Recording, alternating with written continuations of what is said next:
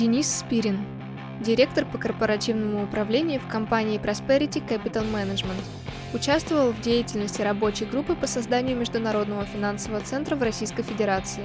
Является соавтором Кодекса корпоративного управления 2014 года. В рамках экспертного совета при правительстве Российской Федерации Денис был заместителем руководителя рабочей группы Агентства стратегических инициатив по мониторингу реализации дорожной карты совершенствования корпоративного управления. Является членом Комитета по интерпретации положений Кодекса корпоративного управления, экспертного совета по корпоративному управлению Банка России и членом экспертного совета Банка России по информационной прозрачности.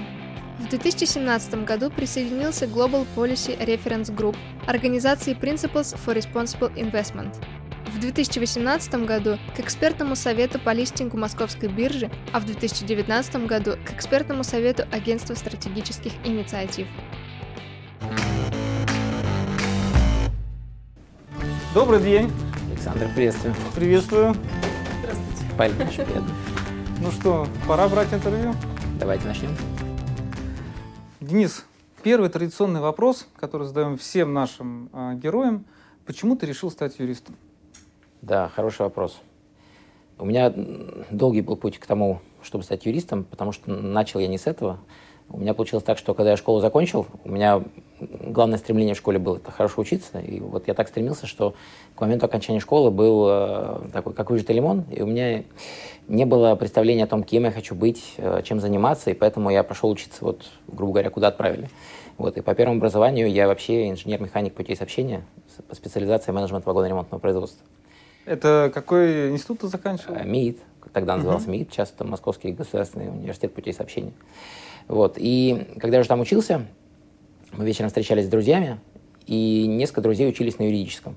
И они вечером рассказывали вот, скажем, задачи, которые им дают. И тогда я понял, что мне интересны эти задачи, интересны юридические проблемы, и понял, что это то, чем я хочу заниматься. Поэтому, когда я закончил МИД, я сразу пошел учиться на юридический и уже искал, соответственно, работу именно по этому профилю. То есть железнодорожником я не был, вот, но, скажем так, наверное, годы того обучения не прошли зря, там тоже было много интересного, особенно в той части финальной, которая касалась уже менеджмента производства. Вот, но вот путь был вот такой. Стал юристом, потому что оказались интересными юридические задачи. А дальше, вот несколько лет поработав юристами, перешел к коллегам в Prosperity, и здесь уже занимаюсь, получается, корпоративным управлением, как э, более широкой сферы, которая включает не только юридические вопросы, но и какие-то экономическую составляющую, общий менеджмент компаний, и финансы, и управление процессами. Вот, так что юриспруденция такой был, что ли, какая-то промежуточная. Путь был железнодорожный. Да, да. Железнодорожная колея. А, а в каком э, институте, университете ты учился праву? Это МГУА, Московская государственная МГУА. юридическая академия. А какие это были года? Это было так, вот с годами у меня, конечно, все плохо. Мне кажется, это был 2002, 2001, это год начала, и заканчивал я, соответственно, поскольку это второй высшее, наверное, 2005 где-то. Uh-huh. Так вот. А можешь вспомнить каких-то преподавателей, которые тебе больше всего запомнились во время твоего обучения? Да, это, в принципе, легко. У нас э, самый запомнившийся мне преподаватель это был преподаватель э, гражданского процесса, который читал нам лекции. Я, к сожалению, забыл его имя, вот фамилия у него была Орлов.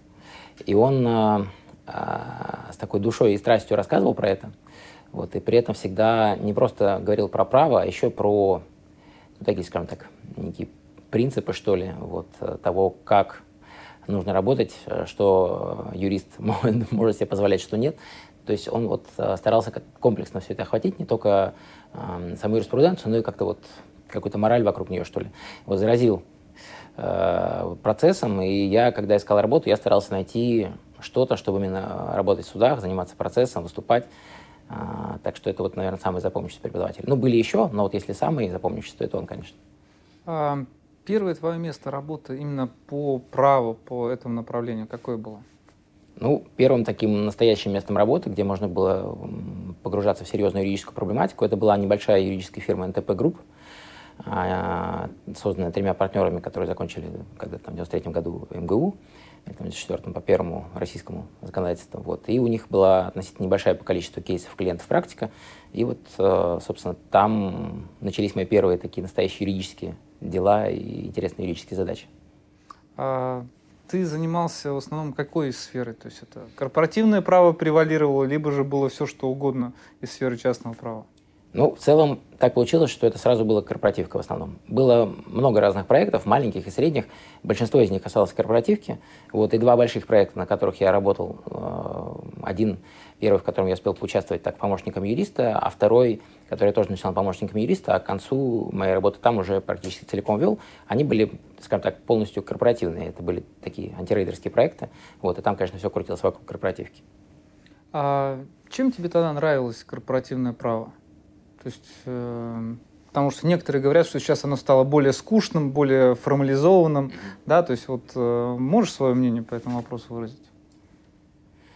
Ну, как сказать, я, как я сказал, я тогда шел именно как бы за процессом. То есть я хотел э, заниматься процессом, выступать в судах. Мне казалось, что выступление в суде – это та площадка, что ли, на которой юрист как раз может максимально быстро расти, когда ты должен такая, скажем так, э, стрессовая обстановка, когда нужно быстро находить аргументы, выстраивать позицию. Вот не все у тебя есть в документах, вот что-то возникает на месте, и вот э, такая живость ума, знание всего сразу, без подсказки, скажем так, без э, времени где-то посмотреть. Вот мне казалось, что это такой правильный путь роста, тем более, как я сказал, это было мое второе высшее образование, я понимал, что мне надо наверстывать упущенное, э, упущенное время. И э, так получилось, что попал в корпоративку, вот, то есть не сказать, что я прямо именно стремился, и она мне показалась интересной тогда, ну, тогда мне было более-менее все интересно с точки зрения погружения в право. Там были сложные задачи, потому что проекты, которыми я занимался, это всегда были какие-то конфликтные ситуации, вот, где стороны э, пытались, скажем так, выстраивать позицию так, чтобы формально закон соблюден, и э, много вопросов было связано с толкованием, с э, какими-то такими категориями обхода закона, злоупотребления правом, какого-то выстраивания картины в целом, и ну, то есть вот комплексность, сложность тех задач, которые перед мной оставили, они обеспечили, обосновали или обусловили, обусловили мой интерес к корпоративному праву. И до сих пор, в принципе, так работает. То есть все задачи, которыми приходится заниматься, все сложные. Поэтому интерес к корпоративному праву не пропадает. И я, честно говоря, не знаю, ну, как оно стало проще или еще что-то, не знаю. Оно и было, и остается сложным. Здесь же вопрос э, в том, что если ты занимаешься, не знаю, созывом общих собраний акционеров из года в год. Наверное, все стало скучно просто и вот э, э, формульно. Вот. А когда это все время какие-то интересные кейсы, разные по фактуре, разные по юридической составляющей, и всегда э, не что-то, что лежит на поверхности, а что требует какого-то толкования и прочее, это всегда интересно. Поэтому я бы не сказал, что корпоративное право себя исчерпало в этом каком-то смысле.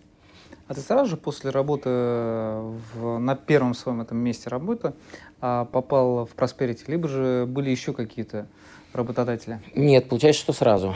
Я когда работал там, в принципе, мне был там текущий проект интересен, так э, все так с огнем в глазах это делалось, но э, Александр Бранис, э, шеф с этой работы, позвонил, пригласил на собеседование, вот, собственно, так я попал в Prosperity. А это какой был год? Это было в 2007. 2007, то есть прямо перед самым кризисом? Ну, практически, да. Год успел, это был ию, 2 июля 2007 я пришел, да, так что вот год Год успел поработать без кризиса. А можешь вспомнить свои впечатления от того, как вот состоялся кризис? То есть это как-то повлияло на твою работу как юриста? А, ну, в принципе, да, повлияло. То есть, э, скажем так, у нас, э, я же занимаюсь здесь корпоративным, корпоративным управлением, и э, к моменту, когда я пришел в Prosperity, корпоративное управление в России уже было на достаточно высоком уровне, в том смысле, что многие бизнесмены, менеджмент компаний уже в достаточной какой-то степени осознали э, ценность рынка капитала, вот, и ценность корпоративного управления как той э, витрины, которую можно продавать инвесторам, чтобы они покупали акции твоей компании. Ну, там были определенные, конечно, нюансы в тот период времени, но в целом это было так. То есть все больше и больше такого понимания на рынке возникало. А когда случился кризис, там э, у многих вот эта э, ценность рынка публичного капитала в моменте пропала, потому что все рушилось, никто акции, соответственно, не хотел покупать, только продавали, а, э, опять-таки за редкими исключениями. И, конечно, какие-то кейсы корпоративного злоупотребления тогда участились, то есть работы стало больше. Вот. И а, работы больше, что? Работы больше, работы интереснее, много всего было в а нервы? время. Нервы? С нервами так, что, значит, э, когда пришел Prosperity, вот этот переход из вот чисто юридической работы, такого, значит, консалтинга, когда у тебя есть проекты, вот там тащишь, сидишь там с утра до ночи, без выходных, без проходных, все это делаешь, это был такой вот труд такой, такой хард-рок такой. А в Prosperity это хардкор, то есть у тебя все время огромное количество проектов, постоянные э, задачи со всех э, секторов, э, от разных компаний, куча корпоративных событий. Тогда в портфеле было, мне кажется, что порядка 300 позиций. Там все время что-то происходило. Вот. Это просто такой поток сознания. Вот. Сначала было очень тяжело. Э, и а потом как бы настроился, подстроился, и сейчас организм уже, наоборот, без вот этого темпа ему плохо. Он такой, когда ничего не происходит, начинаешь беспокоиться. Наверное, что-то пропустил. Uh-huh. Вот, поэтому к моменту, когда вот работа стала больше, я уже на этот ритм настроился. И как бы нервы, стресс, ну, вот, э, работа э, нервная и стрессовая, но организм уже адаптировался, уже научился Понятно. через эмоциональную составляющую это не пропускать. Так что... В 2008 году произошло событие, которое, как мне кажется, тоже повлияло на твою жизнь. А, потому что, если я не ошибаюсь, именно в этом году были опубликованы, а, была опубликована концепция а, развития гражданского законодательства. И одной из центральных э, частей этой концепции было развитие, как мы сейчас говорим, корпоративного законодательства, угу. законодательства о юридических лицах.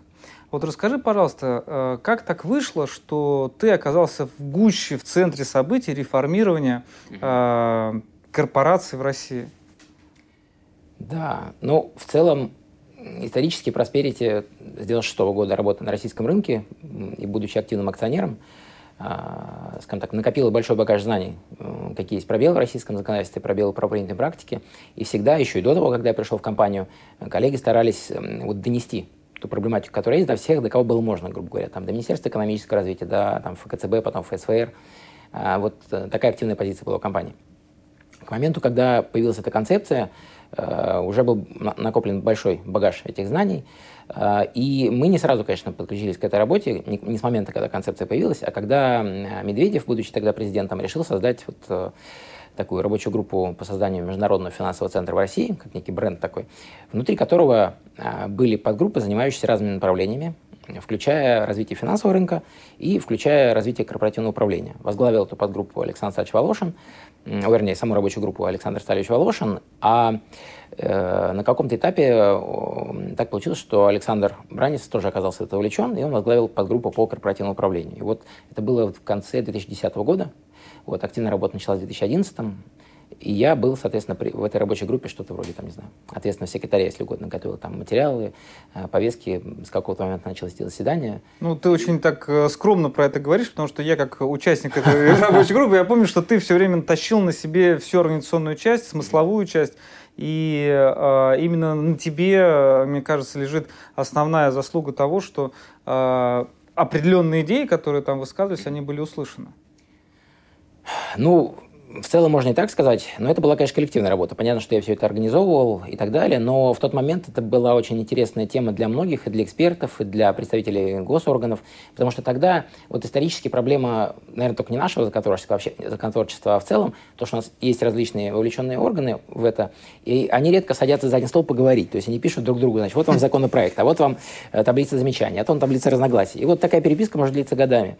И когда люди не, не садятся поговорить, не пытаются понять, в чем чем, собственно, как бы суть-то замечаний, это может продолжаться долго и не всегда эффективно. Поэтому, когда создалась площадка, на которой можно было сесть и лицом к лицу поговорить, и туда приходили действительно все представители заинтересованных ведомств, а, процесс пошел быстрее. Получилось, и мы действительно написали а, такой перечень всех тех основных проблем корпоративного а, права, которые есть, концепции, как их решать, какие-то законопроекты появлялись на площадке этой группы, дальше уже их брали или ФАИВ, или Банк России, и все это дорабатывалось.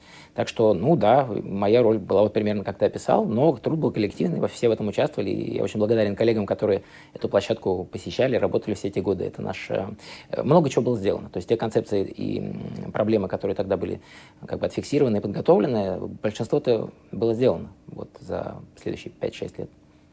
А с кем было сложнее общаться и убеждать в правоте э, вот, э, коллективного мнения подгруппы mm-hmm. с коллегами-юристами, которые э, отстаивали альтернативные подходы, либо же с представителями государственных органов?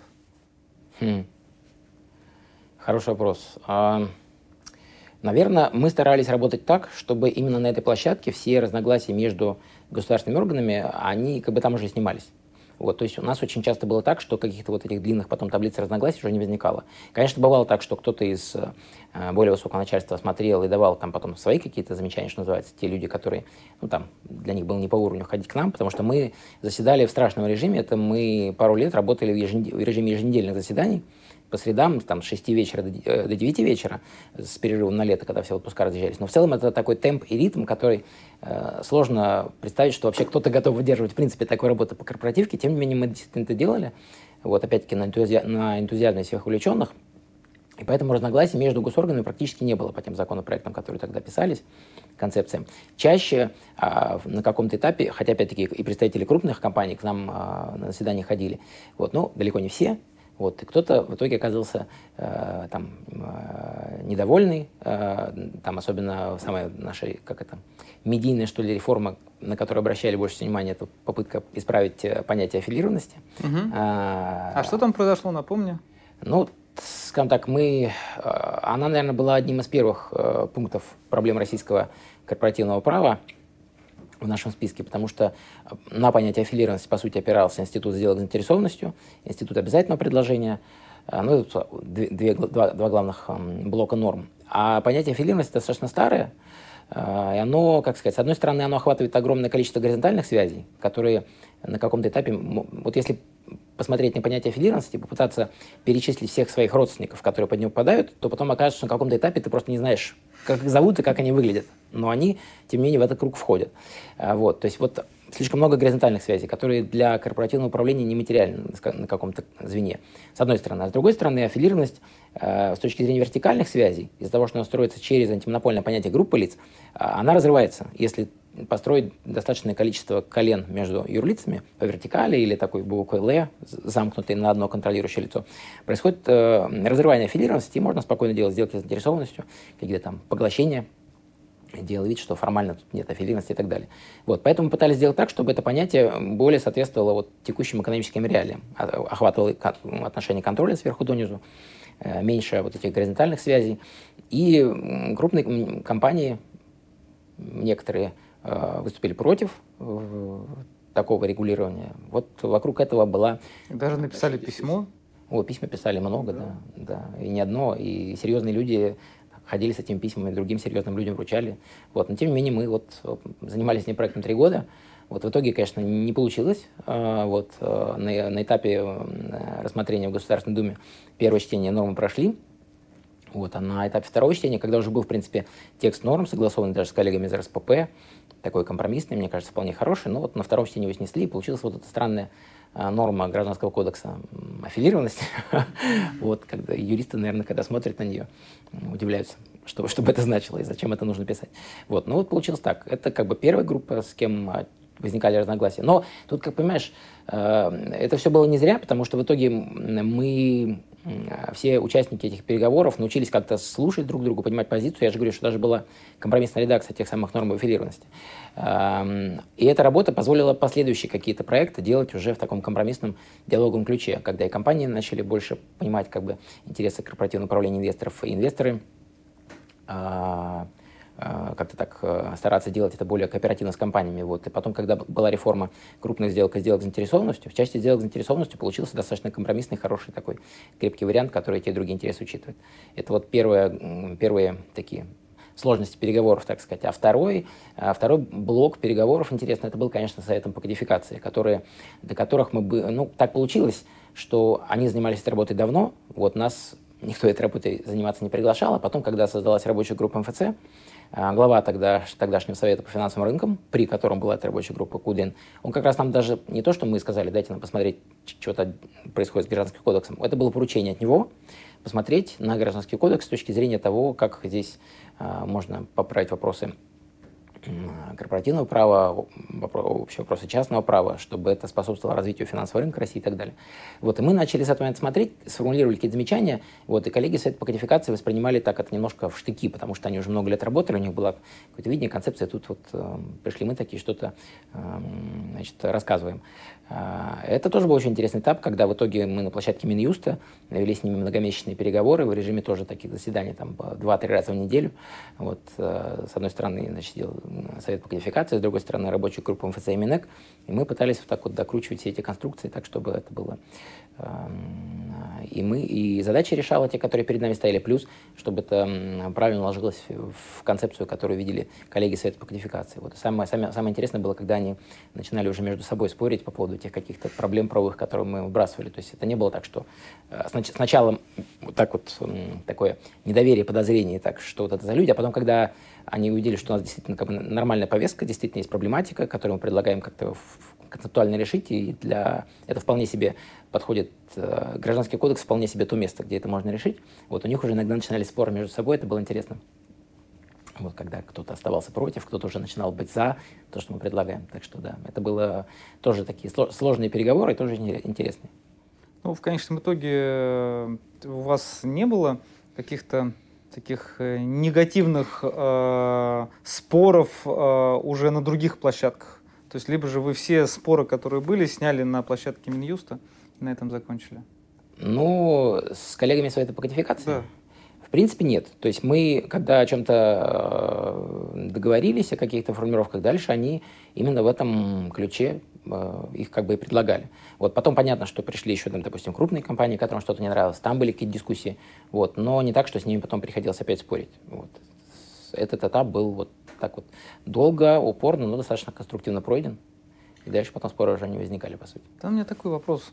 А, как ты считаешь, кто все-таки является автором вот а, комплекта поправок по корпоративному законодательству, который в Гражданском кодексе у нас появился, потому что представители Совета по кодификации говорят, нет, это не наше, это вот коллеги рабочей группы по МФЦ там много чего э, дополнили, да, а общаясь с коллегами по рабочей группе по МФЦ, говорят, нет, нет, это же все кодификаторы туда э, включили, там есть третья точка зрения, говорят, да нет, это все администрация президента в последний момент там что-то э, дописала и так далее. Вот как ты считаешь, кто, кого можно считать автором? Но в целом на выходе это так получилось, что это такой коллективный труд. То есть там была часть, которую писали коллеги Совета по кодификации, часть какая-то наша. Вот. Если говорить про корпоративку, наша часть, мне кажется, в итоге оказалась очень маленькой. Потому что многие те вещи, которые вот именно э, касались корпоративки, они в итоге не прошли. Вот то самое понятие аффилированности – понятие контроля, которое должно было стать частью понятия аффилированности. Э, то есть вот такие, а, собственно, вопросы голосования квазиказначейских акций, ограничение голосования квазиказначейских акций, это все не прошло, было вычеркнуто. А то, что прошло, это ну, в основном то, что писали сами коллеги Совета по кодификации. Потом мы вместе это обсуждали, от нас были какие-то комментарии, вот там что-то дорабатывалось. Вот, но сказать, что это все написала рабочая группа ФЦ, это было бы точно неправильно. Вот, да, так что Скорее, больше, большая часть того, что предлагала рабочая группа МФЦ, в ГК не попала. Вот. Но это, так сказать, эта история, не то, что эта история прям с плохим концом, тут же у нас нет какой-то финальной точки, потому что, например, когда мы работали, пытаясь поправить понятие аффилированности, это в итоге не удалось.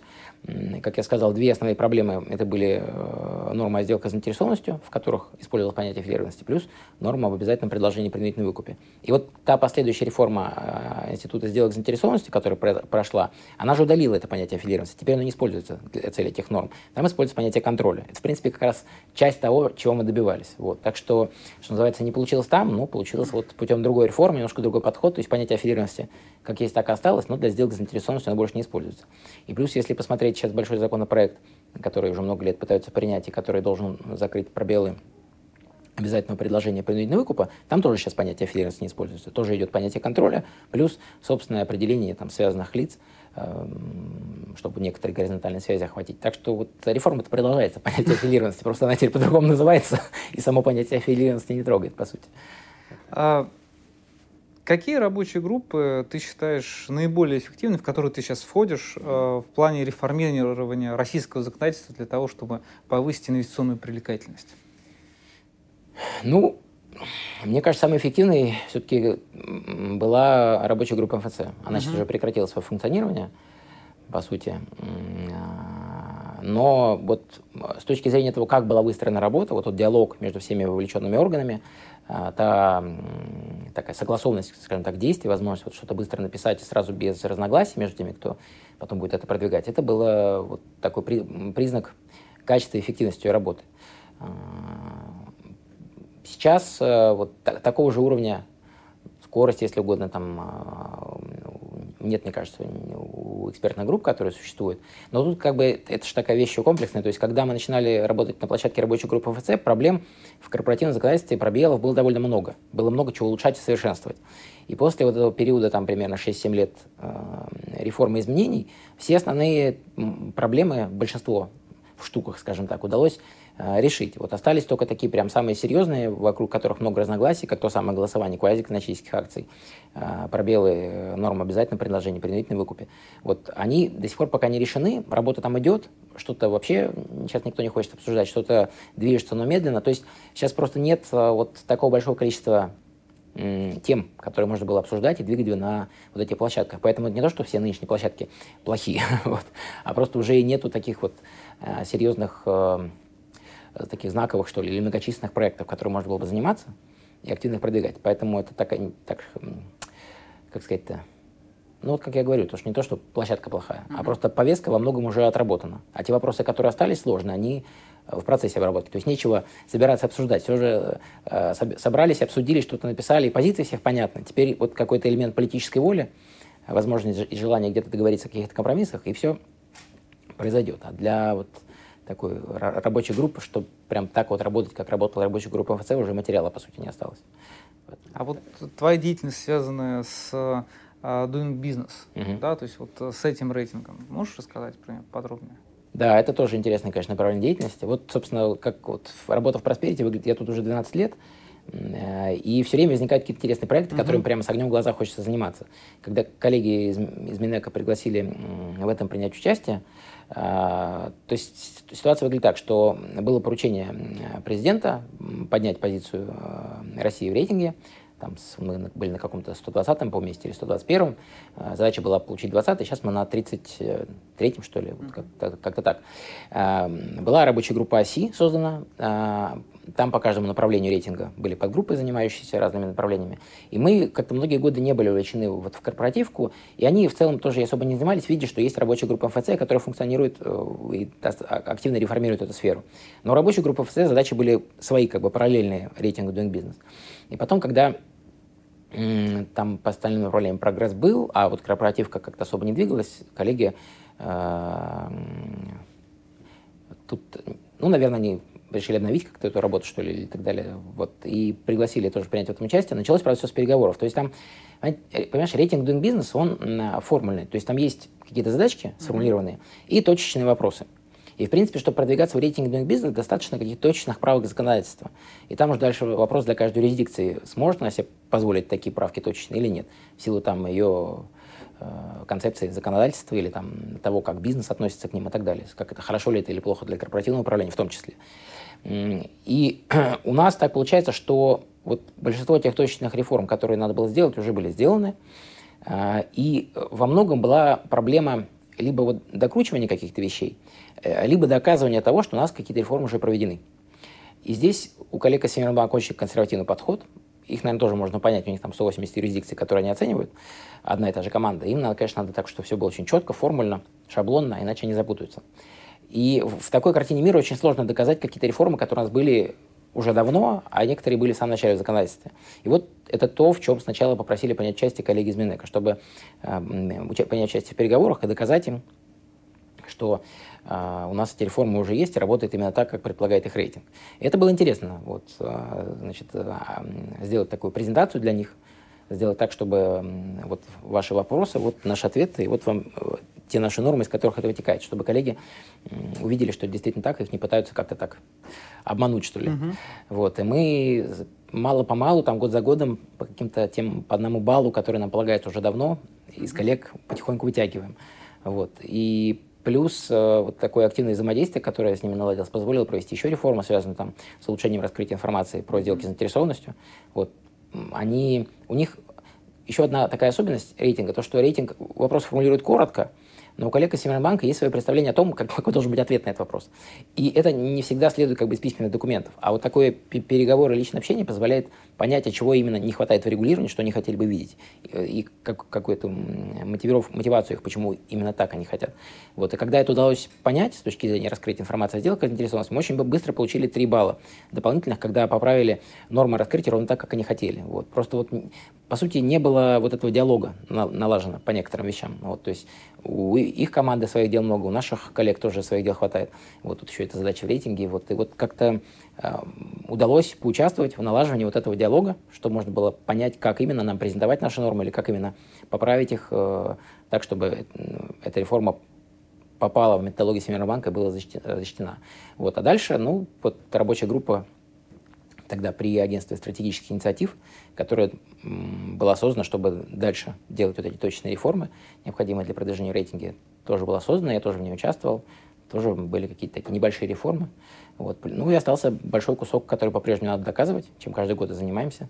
Вот, и плюс э, э, тот самый проект э, Masters э, Games, uh-huh. МГУ, который, в котором я с удовольствием принял участие, э, как раз позволил привлечь команду э, студентов с горящими глазами к тому, чтобы подобрать, э, прошерстить зарубежное законодательство, подобрать аргументы для того, чтобы, опять-таки, презентовать Всемирному банку наше законодательство еще в сравнении с другими. И вот как раз в результате этой работы еще один балл получили.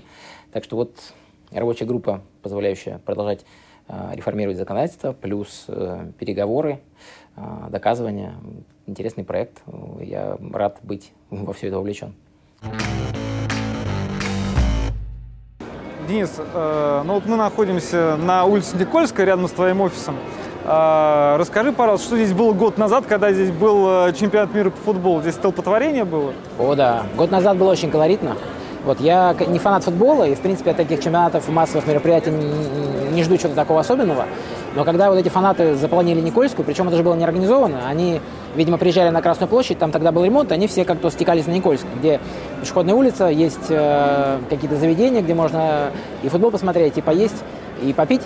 И они здесь создали совершенно неповторимую атмосферу вот этого чемпионата мира по футболу, такого боления фанатского. Пока э, все сборные были здесь, здесь был постоянный фестиваль. Аргентинцы напротив бразильцев пели песни «Кто громче», э, кто-то показывал свое умение владения мячом. И, то есть, и все вот сразу проникаешься этой, атмосферой, и тоже хочется съездить в какой-нибудь чемпионат, куда-нибудь там выйти вместе с ними, тоже поболеть и так далее. Так что это было непередаваемо. А ты вообще болельщик футбольный? Ну, все-таки, вот, ну, когда наши-то играют, ты болеешь? Вообще, вообще не болельщик. Вот. Мне, мне нельзя. Я начинаю очень вот именно болеть и переживать за команду, и особенно когда наша играет. И вот э, поэтому я стараюсь этого не делать. Но когда был чемпионат мира, вот эта вся атмосфера, я стал, когда наш, наши начали играть, я, как и все, начал смотреть. И когда наши играли с испанцами, вот этот финал, напряжение, пенальти, и вот нога Кенфеева, я в конце просто плакал и, значит, напугал свою дочь, э, которая один год, она испугалась такими глазами, ее унесли, значит, спрятали, чтобы не показывать плачущего папу. Так что вот поэтому я стараюсь не болеть и не смотреть. Ясно. А ты спортом вообще занимаешься? Да, спорт – неотъемлемая часть жизни. У меня пять тренировок в неделю вот в рабочие дни, и без тренировок мне уже сложно как-то проснуться, настроиться. Это вот начало дня, скажем так. А тренировка это в чем заключается? Ну, это в целом такой общий фитнес, функциональный тренинг, немножко силовой, все по-разному. Сейчас уже начал пробовать разные направления, функционалка и быстрая, и медленная, на подвижность и прочее, так что все время что-то новое интересное для себя. Ну, тогда ты опережаешь следующий вопрос. Как ты снимаешь стресс? Это при помощи спорта? Слушай, ну в целом получается да. То есть это, наверное, спорт и плюс, ну, работы много, и весь день стоит как бы из работы семьи. И Э, с утра тренировка позволяет как-то так настроиться на работу, перезагрузиться, дальше потом целый день такой полной бодрости. Стресс после этого уже, как сказать, не накапливается. Вот, а вторая часть, ну, в принципе, получается, да, что семья, приходишь домой, и там ты переключаешься, э, все какие-то стрессы рабочие сразу остались за дверью, так что вот я такой скучный человек, в общем. У меня все снятие стресса – это спорт и семья. Понятно. Ну и путешествия. Когда получается оставить детей дома и уезжаешь просто куда-то путешествовать, новые места, новые люди, смена обстановки – вот там, конечно, полная перезагрузка, можно забыть пароль от рабочего компьютера. Вот э, это третий способ. А ты как путешествуешь? Ты э, садишься за руль автомобиля, идешь в походы, в горы? То есть как, вот, что в твоем понимании идеальное путешествие? Идеальное? Идеальное – это микс всего. То есть мы стараемся так, чтобы, да, приехали куда-то, мы никогда не покупаем какие-то там туры или еще что-то, мы сами выбираем маршрут по Lonely Planet, вот, и часть, э, куда ты едешь на машине, вот, хорошо, если есть где-то потом места и такого, как вот несколько дней похода. Вот я стараюсь, чтобы за отпуск все, было всего понемногу. Вот, чтобы все, все почувствовать, все попробовать, вот как-то так. А ты своим детям бы посоветовал стать юристом? Да, это коварный вопрос. Э, я не хочу им что-то советовать. Вот, мне кажется, что они должны сами вырасти и понять, чем они хотят заниматься. Вот, я надеюсь, что вот, как я рассказывал, у меня жизнь сложилась так, что когда я школу закончил, я вообще не знал, что я хочу делать, кем я хочу быть, и вот как-то пошел туда, куда меня отправили. А потом уже сам позже решил, что хочу быть юристом.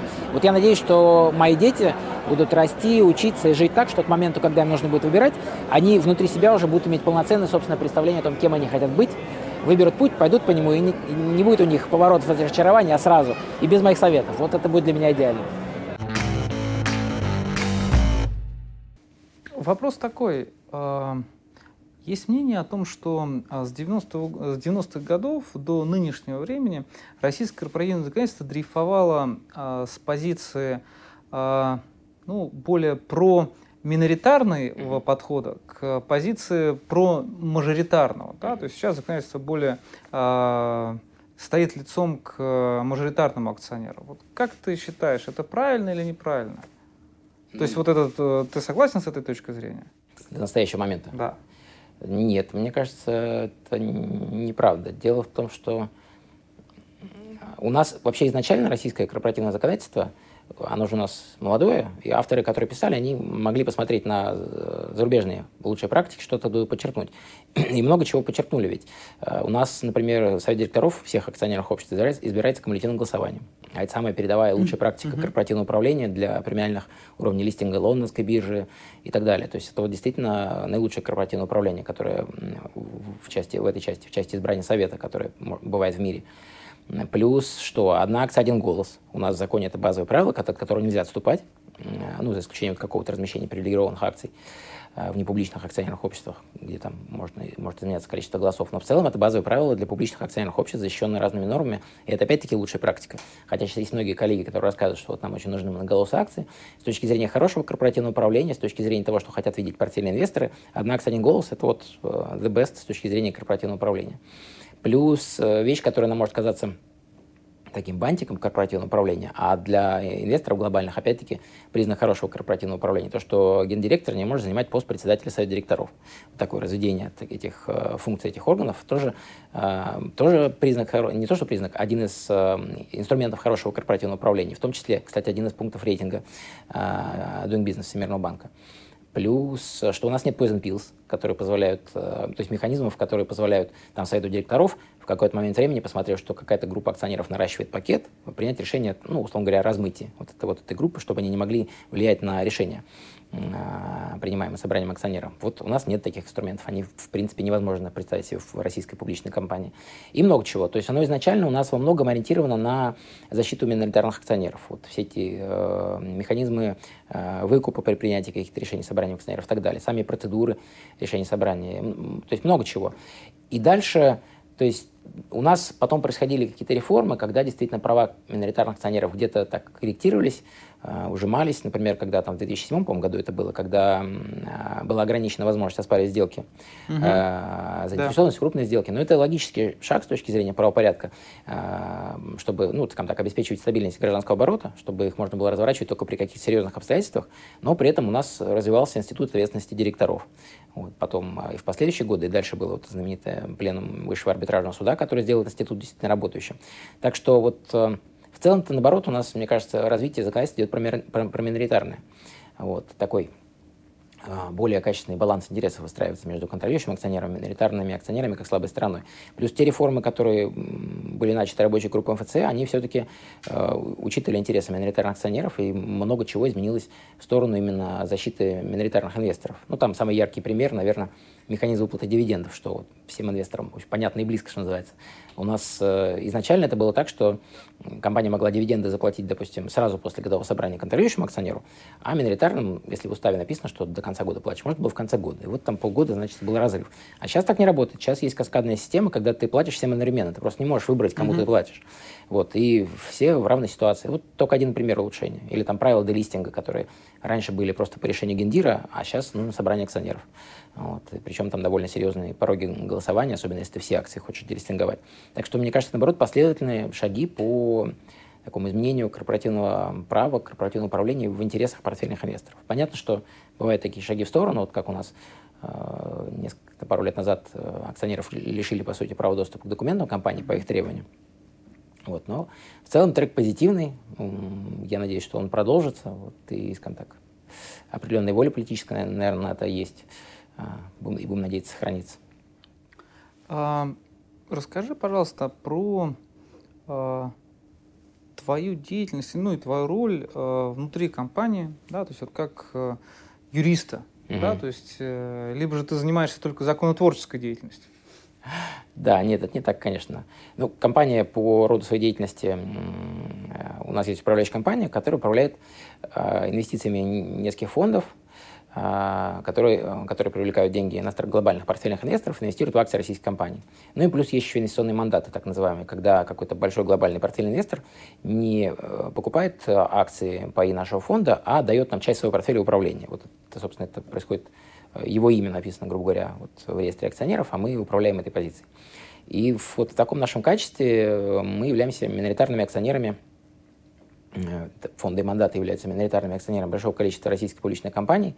И мы здесь, как российский офис, э, собственно, моя часть – это вот э, аналитика, э, касающаяся корпоративного управления, то есть наших прав и интересов как миноритарных акционеров всех этих компаний. То есть помимо законотворческой деятельности, которая сейчас такой, занимает много времени достаточно, остается та самая основная деятельность рабочая, это все наши многочисленные корпоративные события, которые мы каждое мониторим, анализируем и даем какие-то рекомендации по участию и так далее.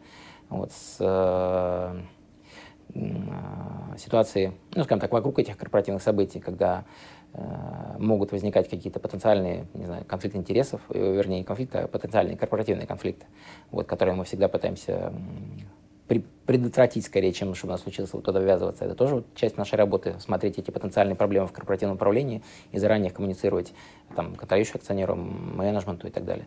Вот. А, много общения с компанией вне этих треков, в принципе, как миноритарных акционеров, когда мы предлагаем что-то а, как улучшение, с точки зрения улучшения корпоративного управления, вот такие вещи. Вот э, все то, что, то есть моя юридическая работа, это вот все то, что может приходиться на долю миноритарного акционера российской компании, грубо говоря. Можешь э, рассказать о том, как менялось с твоей точки зрения, есть с нулевых году, э, годов э, до настоящего момента, э, подход э, собственников компании, менеджмента компании к понятию корпоративного управления в России? Да, я понимаю. Да. да, здесь на самом деле трек тоже в целом позитивный, потому что э, там, с, понятно, нулевые годы, они, соответственно, сразу после 90-х, когда э, собственники российской компании еще мало понимали ценность корпоративного управления. Потом, когда компании стали выходить на рынок публичного капитала, экономика росла, э, компании, собственники бизнеса, менеджмент уже начинали осознавать ценность корпоративного управления именно как чего-то, чего-то что сопутствует успеху компании на вот, рынке акций. И, но там тоже была такая история, что рынок бурно рос, и рынок часто, ну, скажем так, закрывал глаза на какие-то проблемы корпоративного управления, потому что, потеряв в одной компании на плохом корпоративном управлении, тот же инвестор зарабатывал очень много на компании соседней. Вот. И часто можно было слышать в публичных высказываниях разных коллег, что что вы нам тут рассказываете, что мы сейчас инвесторов, значит, обманем, и они больше не купят наши акции, и через полгода снова купят. Вот. Это было отчасти правда, инвесторы действительно себя так и вели. То есть даже после какого-то корпоративного конфликта, где нарушались права миноритарных инвесторов, потом компания могла спокойно дальше существовать на рынке, Вот, инвесторы как бы забывали про то, что происходит из-за этого экономического роста. То есть вот такой, скажем так, экономический рост оправдывал некоторые риски корпоративного управления. И тогда очень часто во всех э, дискуссиях э, про интересы инвесторов и так далее можно было слышать такой аргумент, не нравятся наши акции, вот, э, не нравится наше корпоративное управление, продавайте акции. Вот так вот. Вот, собственно, такого уровня были дискуссии. Потом, когда случился кризис, прошло несколько лет, роста такого, ну, был какой-то восстановительный рост, а потом такого бурного роста уже не было. И инвесторы стали все больше внимания обращать на корпоративное управление, потому что теперь уже вот эти риски, они не нивелировались, перестали нивелироваться вот этим а, доходом, который можно было а, быстро получить, скажем так. И ценность корпоративного управления, а, так, которого инвесторы ожидают от российских компаний, она гораздо, значительно выросла. И это поняли собственники бизнеса и менеджмент, которые теперь поняли, что это не просто что-то такое, что сопутствует успех, успеху компании на публичном рынке, а хорошее корпоративное управление стало именно конкурентным преимуществом. Вот. Показав хорошее корпоративное управление, компания, не то что показав, а вот именно создав хорошее корпоративное управление и придерживаясь э, выбранного пути, скажем так, компания могла получить гораздо более высокие оценки на рынке, чем компания с плохим корпоративным управлением. И это стало понятно уже как бы всем э, или почти всем. Э, взгляды и подходы изменились, э, ценности изменились. У нас есть э, теперь на российском рынке такие компании, у которых, например, совет директоров более чем на 50% состоит из настоящих независимых директоров и с независимым председателем совета директоров, что-то в начале 2000-х вообще сложно было себе представить. Вот, то есть собственники компании, менеджмент, начинает, э, их подход поменялся в лучшую сторону с точки зрения понимания интересов инвесторов, корпоративного управления. И, да, и это происходит и в том числе со стороны там, компаний с госучастием тоже, со стороны их менеджмента. Понятно, что они все разные, но в целом трек тоже очень позитивный. Даже такие консервативные компании, которые, в принципе, не очень любят что-то менять с точки зрения своего корпоративного управления, они все равно мало-помалу начинают двигаться в эту сторону. Так что тренд, мне кажется, позитивный. На лицо. Да. А можешь выделить какие-то основные вызовы, да, то есть проблемы, ну, наверное, лучше вызовы, которые стоят перед российским корпоративным правом, корпоративным управлением в настоящее время? Вот несколько. Ну да. Ну, самый, наверное, такой вызов э, – это по-прежнему вопрос голосования квазиказначейских акций. Потому что он, ну, такой, он э, лежит на поверхности. Это первое, что, наверное, замечают э, глобальные портфельные инвесторы и инвесторы в целом, когда оценивают российские компании, то, что у нас просто во всем, там, большинстве стран ОСР голосование квазиказначейских акций запрещено. В, в сравниваемых обычно с нами экономиках тоже. Там, Китай, например, или там в Индии там сильно ограничена возможность их э, существования, этих квазиказначейских акций. То есть они там вроде бы голосуют, но их может быть очень мало, их количество в процентах вычисляется не от пакета контролирующего акционера, а от миноритариев. То есть вот там нельзя скопить их столько, чтобы управлять с помощью права голоса компаниями. Потом в каких-то там бывших странах СНГ, там, не знаю, что Грузия, Казахстан, там запрещено голосование квазиказначейских акций. А мы, значит, вот э, вцепились вот в эти голосования этих квазиказначейских акций, как какой-то габон, и вот сидим mm-hmm. с этим. И это, конечно, бросается в глаза. То есть с, этим, с, этим, с этим аргументом, этот аргумент нечем крыть. Uh-huh. Вот, потому что он серьезный инструмент, подрывающий корпоративное управление в компании возможность им пользоваться. Вот, и у нас было уже четыре попытки эту проблему решить, все не провалились. Сейчас есть очередная попытка, есть компромиссный вариант, который предполагает, что вот будет переходный период, после него будет введен запрет голосования квазиказначейских акций, но все те компании, у которых они есть сейчас, которые купят в переходный период, они у них останутся навсегда, они навсегда смогут голосовать и даже там отдавать их в АИПО, получать угу. обратно, сохраняя при этом право голоса. То есть максимально комфортно прописано. Но вот сейчас такой такая сложилась ситуация, что никто даже про это говорить не хочет, что вот нет, все, квазиказначейские акции, тему не трогаем, не обсуждаем. Это, конечно, давит на восприятие нашего корпоративного управления со стороны вот, инвесторов, на, на восприятие нашего инвестклимата, потому что ты показываешь все эти реформы, которые были сделаны, вот они говорят, ну а что еще? Говоришь, ну вот квазиказначейские. вот, так что это вызов и проблема, с которым нужно как-то справиться, тем более, мне кажется, вот в компромиссной редакции это вообще уже институт, против которого возражать по сути некому. То есть раньше что коллеги говорили, они у нас есть, у нас их много, мы не можем их реализовать по той или иной причине. И вот вы, если нас сейчас заставить, это вот нам будет убыток или там потеря контроля, что угодно. А сейчас конструкция такая, что это никому не убытки, ни потери контроля не принесет. Это только вот улучшение для будущего, грубо говоря. Поэтому почему кто-то может быть против, я с трудом себе могу представлять какой-то разумный аргумент, рациональный. Кроме того единственного аргумента, что вот хочется этим попользоваться и в будущем. Вот сейчас вот у нас нету, а потом, а вдруг потом. Вот хорошо бы за, за счет компании скупить акции, а голосовать нам самим. То есть скупить за счет миноритариев в том числе, а право управления будет в наших руках. Это, конечно, приятно и удобно. Вот только такой единственный аргумент, но мне кажется, что мы уже доросли до того состояния нашей системы законотворческой, там, чтобы суметь его отмести на каком-то этапе и, наконец, это регулирование ввести.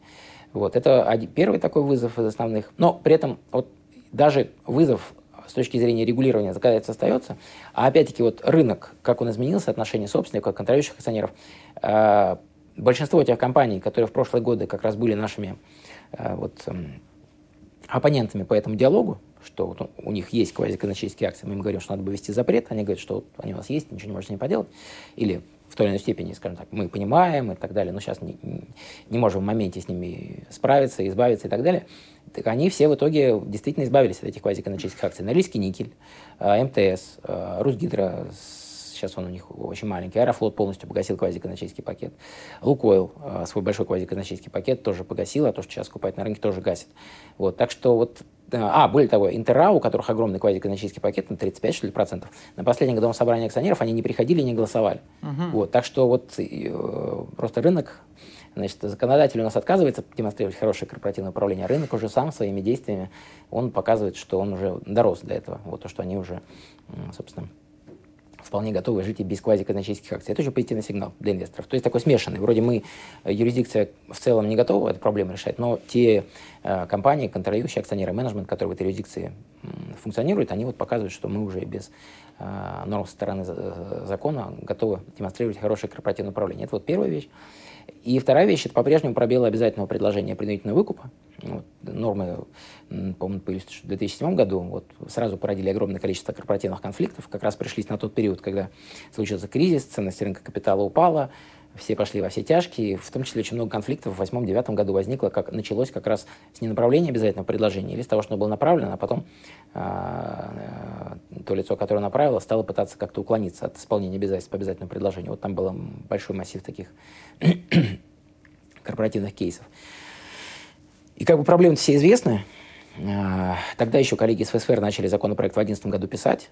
А, потом это продолжила работу Банк России, который поглотил ФСФР. И коллеги, то есть им надо дать должное, они последовательно, а, упорно пытаются эту проблему решить. Законопроект довести до логического завершения. Вот, но пока не получается. Видите, уже 8 лет. Вот, так что он уже даже прошел первое чтение Государственной Думы несколько лет назад, но во втором чтении его значит, завернули. Хотя к второму чтению, опять-таки, уже была готова такая достаточно плотная компромиссная редакция, учитывающая более-менее интерес всех сторон, мне кажется. Вот, но вот так получилось, что Государственная Дума отклонила его во втором чтении, сейчас законопроект начинает свой путь заново. И вот, э, то есть, что мы видим? Вот есть у нас явные проблемы, Э, явные пробелы, которыми вот есть большое количество кейсов, которые наглядно показывают, что этим пробелом все активно пользуются. Есть законопроект, который мы не можем принять уже много лет, чтобы хотя бы часть из этих проблем решить. И плюс в этом законопроекте до сих пор, э, это опять такая вот табу, э, красная линия, закрытая тема, которую нельзя трогать, это вопрос согласованных действий. Потому что везде в основном вопросы поглощения компании, они регулируются с учетом этого института, потому что понятно, что что-то не напиши, если пришли два друга и купили вместе, и дальше вместе управляют, ну, все, твои нормы не сработают. Поэтому, естественно, э, в большинстве а, таких а, примеров, на которые мы смотрим, когда регулируем, пытаемся э, реформировать свое законодательство, э, институт согласованных действий есть когда учитываются эти согласованные действия. У нас все закрыта тема. Мы это не трогаем, не решаем. И просто несколько, получается, странно и обидно, что ли. Мы 8 лет занимаемся реформированием, мы сейчас еще сколько-то лет потратим, не знаю, еще лет 5. Мы это примем, вот. А все все равно не будет работать, потому что те два друга также придут, также купят и также не будут делать обязательно предложение. Или потом какими-то такими маневрами э, будут делать принудительный выкуп, как сейчас это происходит в э, Уралкале и вот Михайловский mm-hmm. ГОК еще, когда, скажем так, все это формально соответствует закону. Вот, но всем понимаем, что что-то здесь не так. Понятно. Итак, у нас ввели новую рубрику. Это вопросы от коллег-юристов. Угу. Поэтому сейчас мы с вами попробуем, может быть, это получится очень актуальным, потому что так. у нас уже есть два серьезных вопроса, ага. которые адресованы именно вам. Итак, первый вопрос от Сергея Хухарева из Москвы. И он как раз хочет, чтобы вы немножко прокомментировали проблемные вопросы Российского института независимых директоров. mm Да, Российского института независимых директоров. Ну, это вопрос не столько права, наверное, сколько корпоративного управления. Вот у нас э, российское корпоративное управление за 20 лет э, проделало большой путь с момента, когда собственники компаний, в принципе, не очень понимали, зачем нужен совет директоров, создавали его, потому что он требуется mm-hmm. по закону, а из-за того, что есть правила листинга, там вводили директоров формально соответствующих критерий независимых. И сейчас мы пришли к тому этапу, когда у нас на российском рынке есть компании, у которых большинство совета представляет, э, состоит из независимых директоров и независимый председатель совета директоров. Вот, так что вот мы, мы проделали такой большой путь. Но при этом э, есть все равно еще достаточно много компаний, в которых та проблема, что совет директоров, он не встроен в вот эту вертикаль корпоративного управления, правильно, есть акционеры, совет директоров и менеджмент. То есть акционеры избирают совет директоров, он осуществляет общее управление компанией. У нас совет директоров немножко сбоку. Вот мы про это уже говорили с Александром, когда обсуждали, э, является ли государство эффективным собственником. Вот мы говорили, что как раз государство mm. очень часто Э, почти в большинстве случаев совет директоров остается в стороне от корпоративного управления, вот этой вертикали. То есть э, акционер, контролирующий, коммуницирует с менеджментом, с ним напрямую взаимодействует, контролирующий, а совет директоров в стороне. И независимые директора, они туда избираются. Угу. Но в такой конструкции избирай, не избирай, совет директоров не выполняет свою функцию, в принципе, общего управления компанией, контроля менеджмента. И вот это первая проблема, то, что не всегда сам совет директоров занимает правильную роль в структуре корпоративного управления компанией. И какой бы классный независимый директор туда не входил, он не может полностью реализовать вот эту функцию независимого директора. Это первое.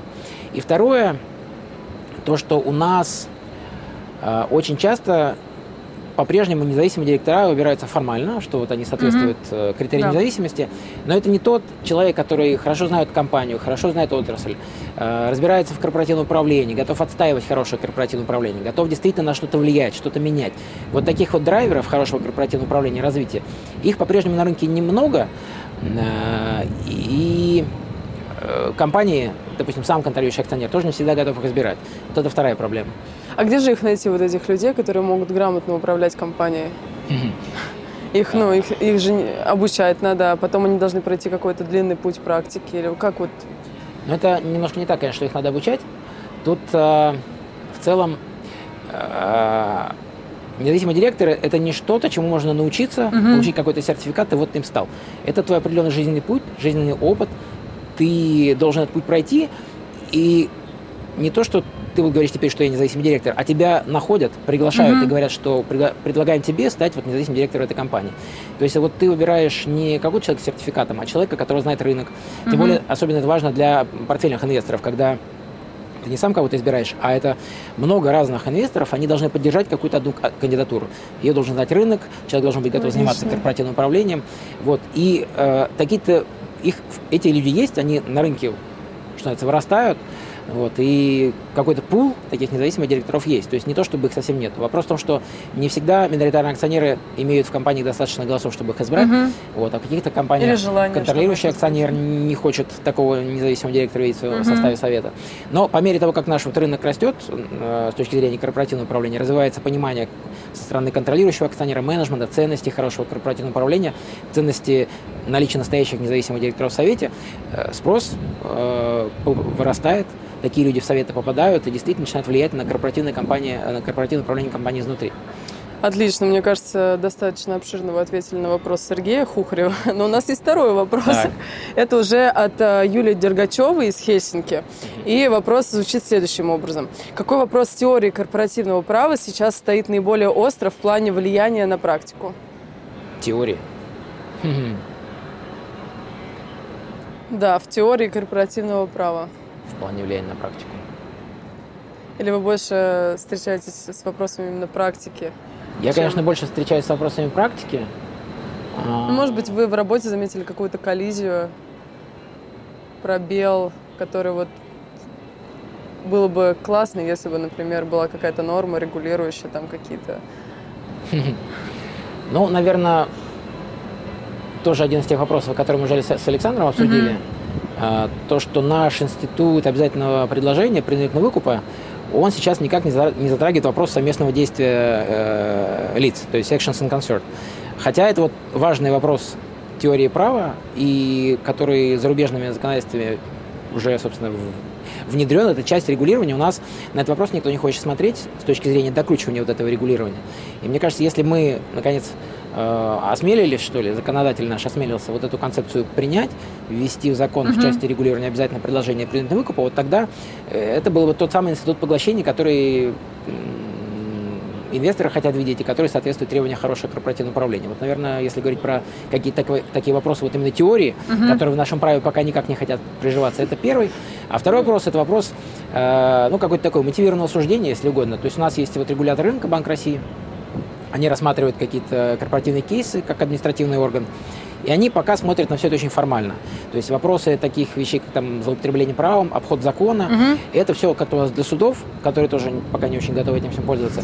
А регулятор, э, если бы он, у них в финансовой сфере, в банковской сфере, у них вот этот институт мотивированного суждения, по сути, применяется. А для корпоративки они тоже пока э, не готовы рассматривать возможность им пользоваться. Делаем Хотя... вывод, что просто не готовы. Но когда-то мы придем Будем к этому. Надеяться. У нас прогресс же есть, вот и дальше движемся, поэтому я надеюсь, что и к этому мы тоже придем.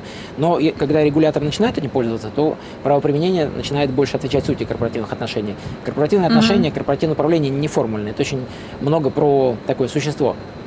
Поэтому если бы регулятор пользовался мотивированным суждением в этой сфере, вот он бы, скажем так, это был бы регулятор иного качества и уровня. Хорошо, и вопрос уже от меня лично. Он уже не такой серьезный, как два предыдущих. Да? Да, конечно. Как вы считаете в профессии юриста? Дорогой костюм приводит к успеху или успех приходит к костюму дорогому? А, так, я думаю, второе. Почему? Почему? Ну, как...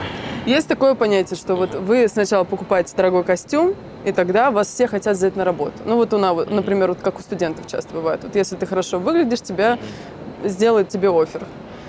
Это, получается, вы придерживаетесь такой точки зрения? Или наоборот, что вот вы, когда приходите к успеху... То что. Ну, скажем так, хорошо выглядеть и дорогой костюм – это же не одно и то же. Да, конечно. Поэтому можно хорошо выглядеть в костюме недорогом. Вот, поэтому, наверное, человек, когда он приходит на собеседование, он должен хорошо выглядеть. Вот но э, прежде всего показать знания, э, понимание, стремление mm-hmm. работать и так далее. Вот. То это, это, собственно, то, с чего надо начать. вот. Неправильно Начинаем не с костюма, я поняла хорошо. Сначала мы набираемся ума, а потом уже переходим к дорогим костюмам. Хорошо, и у нас традиционный вопрос. Это три вещи в российском праве, которые вы бы изменили. Вот вы уже говорили до этого про некоторые моменты, которые вы да. бы да, хотели бы осветить э, в нашей практике, в нашем законодательстве. Может быть, что-то еще коротко? Вот это не обязательно про корпоративное управление. Не обязательно про корпоративное управление. Но я все равно им занимаюсь, поэтому, наверное, у меня как-то все про корпоративное Хорошо, давайте про корпоративное. Да. Мне будет интересно послушать. А, мы уже с Александром похожий вопрос обсуждали. А, у меня, значит, как это? У меня процедурный вопрос. Еще другие проблемы озвучивать? Или те можно здесь повторить? Нет, можно другие, конечно. Это... Или можно повторить? Если больше ничего вот, вот в голову пока Нет, не ну приходит просто... из острых вопросов, то, в принципе, ничего страшного. Угу. Просто мне острыми вопросами самыми острыми вопросами. Кажется, вот те, с которыми я с Александром уже обсудил, поэтому приходится угу. вынужденно их тут повторить, из-за того, что это действительно важно. И такие самые знаковые пробелы нашего российского корпоративного законодательства управления. Это первое, то, что у нас нет э, запрета голосования квазиказначейских акций. А то есть, то есть угу. те акции компаний, которые принадлежат подконтрольным юридическим лицам. Угу. Вот, у нас это один из тех пробелов, которые очень негативно сказываются на восприятии нашего корпоративного управления в инвестиционном сообществе, глобальными портфельными инвесторами и в целом. Вот, это первое. А, второй, второй такой комплекс проблем – это все, что связано с обязательным предложением принудительным выкупом. Угу. В этом институте огромное количество пробелов, которые уже успели породить а, скажем так, исторически огромное количество корпоративных конфликтов. И наша, конечно, задача успешно все эти пробелы закрыть тем законопроектом, который пишется вот уже 7 лет или даже 8, и никак не может быть принят. Это вот второй комплекс, а, комплексный вопрос. И третий, нам, немножко возвращаясь даже к роли независимых директоров, у нас достаточно прав и полномочий у членов совета директоров. У нас в ГК в 2014 году появилось право доступа к документам самой компании, но у нас как-то за скобками этого регулирования остается право доступа членов совета директоров к документам подконтрольных компаний. Вот. И э, в нормальной ситуации никому не приходит в голову, что если пришел член совета директоров угу. и сказал, я вот хочу посмотреть э, там, что-то связанное с подконтрольной компанией, естественно, менеджмент должен ему все показать. Но вот у нас бывает так, что когда появился в компании тот угу. самый активный независимый директор, который, может быть, там не особо и ждали. Да, и он действительно как-то пытается выстроить какие-то вопросы внутреннего аудита, замкнуть на совет директоров как, э, эти вопросы и так далее. И пытается интересоваться тем, что происходит не только в самой компании, но и в группе. А ему говорят, а, это самостоятельные юридические лица, у них свое органы управления, вот когда войдете туда, совет директоров, тогда и будете заниматься. Вот. И, э, скажем так, вот чтобы такие ситуации реже возникали на практике, конечно, лучше в законе иметь прямо прописанное право. Естественно, со всеми оговорками про недопустимое злоупотребление и прочее, вот, про всякие там защиты какой-то чувствительной информации. Но в целом, как базовое право члена, члена Совета директоров должно быть. Вот это еще один, наверное, такой а, знаковый недостаток, что ли, нашего корпоративного управления, который как раз и можно подправить нормами закона. Ну, интересно. Мне кажется, это когда-то же придет на практике, если вы говорите, что постепенно мы уже чуть-чуть, чуть-чуть. Ну, более того, уже есть законопроект, написанный и готовый, вот. который пока застрял на стадии правительства. И вот остался вот только уже в Ну, не посмотрят наш выпуск и побыстрее Точно. продвинут эту инициативу. Спасибо Точно. большое. Было очень интересно. Спасибо. Как ты считаешь, государство – это эффективный собственник или нет? Хороший вопрос. Э, да, если брать вот две точки зрения, как бы да и нет, я, естественно, отношусь к той категории, которая считает, что нет. Э, вот. И, то есть, наверное, в целом э, государство может быть эффективным собственником, вот, но для этого надо предпринять определенные усилия, чтобы смочь это делать. Вот. У нас, если говорить про управление компаниями с госучастием, у нас их очень много, и государство текущими ресурсами, наверное, просто не может справиться с таким объемом управленческой работы. Вот, то есть, когда компаний подопечных много, а, всеми управлять сразу невозможно. И эффективно уделять достаточное количество времени. Поэтому вот это первая причина, по которой государство неэффективный собственник. Вторая, а, если опять-таки говорить про управление компаниями с госучастием и про корпоративное управление. Вторая причина то, что государство, при, при всем при том, что компаний много, государство, тем не менее, пока сторонник такого прямого управления.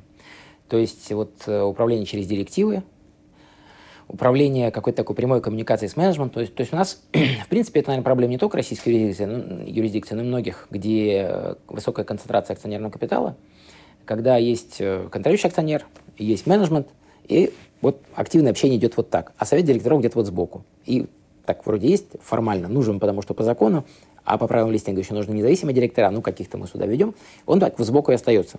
Вот. И государство предпочитает вот так вот взаимодействие с менеджментом. И, а взаимодействие с советом предпочитает по очень многим вопросам давать директивы. То есть даже в этой части оно как бы не доверяет, что ли, тем членам совета директоров, которые туда само же избрало, и говорит, вы давайте не сами решайте. Вот. Причем мы, мы, значит, это выглядит так, потратили время на то, чтобы отобрать, теперь тратим, значит, какие-то ресурсы на выплату вознаграждения, особенно в крупных компаниях. Еще что-то, вот тут уважаемые люди сидят, а при этом решения по многим вопросам принимают не они, а вот кто-то там, остающийся за кулисами с точки зрения корпоративного управления, которые выпускают директивы, они вот, как мы сказали, так они проголосовали. И в такой конструкции, то есть вот э, такое ручное управление, совету директоров очень сложно э, почувствовать и набрать, что ли, свою роль и занять правильное место в системе корпоративного управления. Э, и это тоже вот как бы недостаток. Опять-таки, то одно, одна из причин, почему государство э, не очень эффективный собственник. Потому что такое ручное управление, постоянное взаимодействие с менеджментом, оно э, малоэффективно, трудозатратно по времени, вот, и создает такой очень сильный менеджмент, без какого-то противовеса ему. Это плохо с точки зрения корпоративного управления. Вот когда государство начнет больше полагаться на совет директоров, то есть э, мы же у нас был период внедрения кодекса корпоративного управления, который был э, именно создание, был этапом создания инструментария хорошего корпоративного управления. И компании, для нас крупнейших компаний с госучастием в этом участвовали. Вот, а я возглавлял рабочую группу экспертного совета при правительстве, которая занималась помощью мониторинга этого внедрения.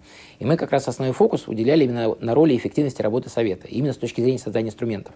И большинство компаний, которые в этом участвовали, они там, через э, какое-то время, они даже с радостью, скажем так, эти инструменты внедряли. То есть инструментарий весь есть. Осталось теперь а, государству назначать туда тех людей, которым они готовы доверить этим инструментарием самим пользоваться, вот, и все, и, и положиться уже на совет директоров, с точки зрения того вот, контроля менеджмента, какого-то общего управления компанией, вот тогда управление станет более эффективным. То есть отобрать э, квалифицированного специалиста э, с определенным кредитом доверия, чтобы это был совет директоров из них состоящий правил компании, это гораздо более эффективный подход. Вот. Так что, когда государство, во-первых, сможет э, как-то избавиться от части своего портфеля под управлением, чтобы не отвлекаться на мелочь, не знаю, или создаст там какой-то Росимущество штрих, который будет заниматься мелочью, оставит Росимущество основное посвященное таким вот самым крупнейшим компаниям, а, или, не знаю, приватизируют как-то те компании, которые для государства не генерят каких-то, не знаю, какого-то смысла вот этого управленческого. А, это первое, то есть сузит а, число вот этих подопечных компаний, на которых она готова сфокусироваться. И, во-вторых, станет управлять ими через советы директоров, а не напрямую общаясь с менеджментом, вот тогда есть все шансы стать эффективным собственником.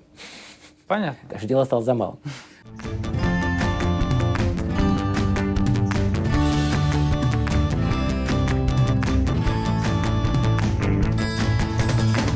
Денис, большое спасибо за интервью.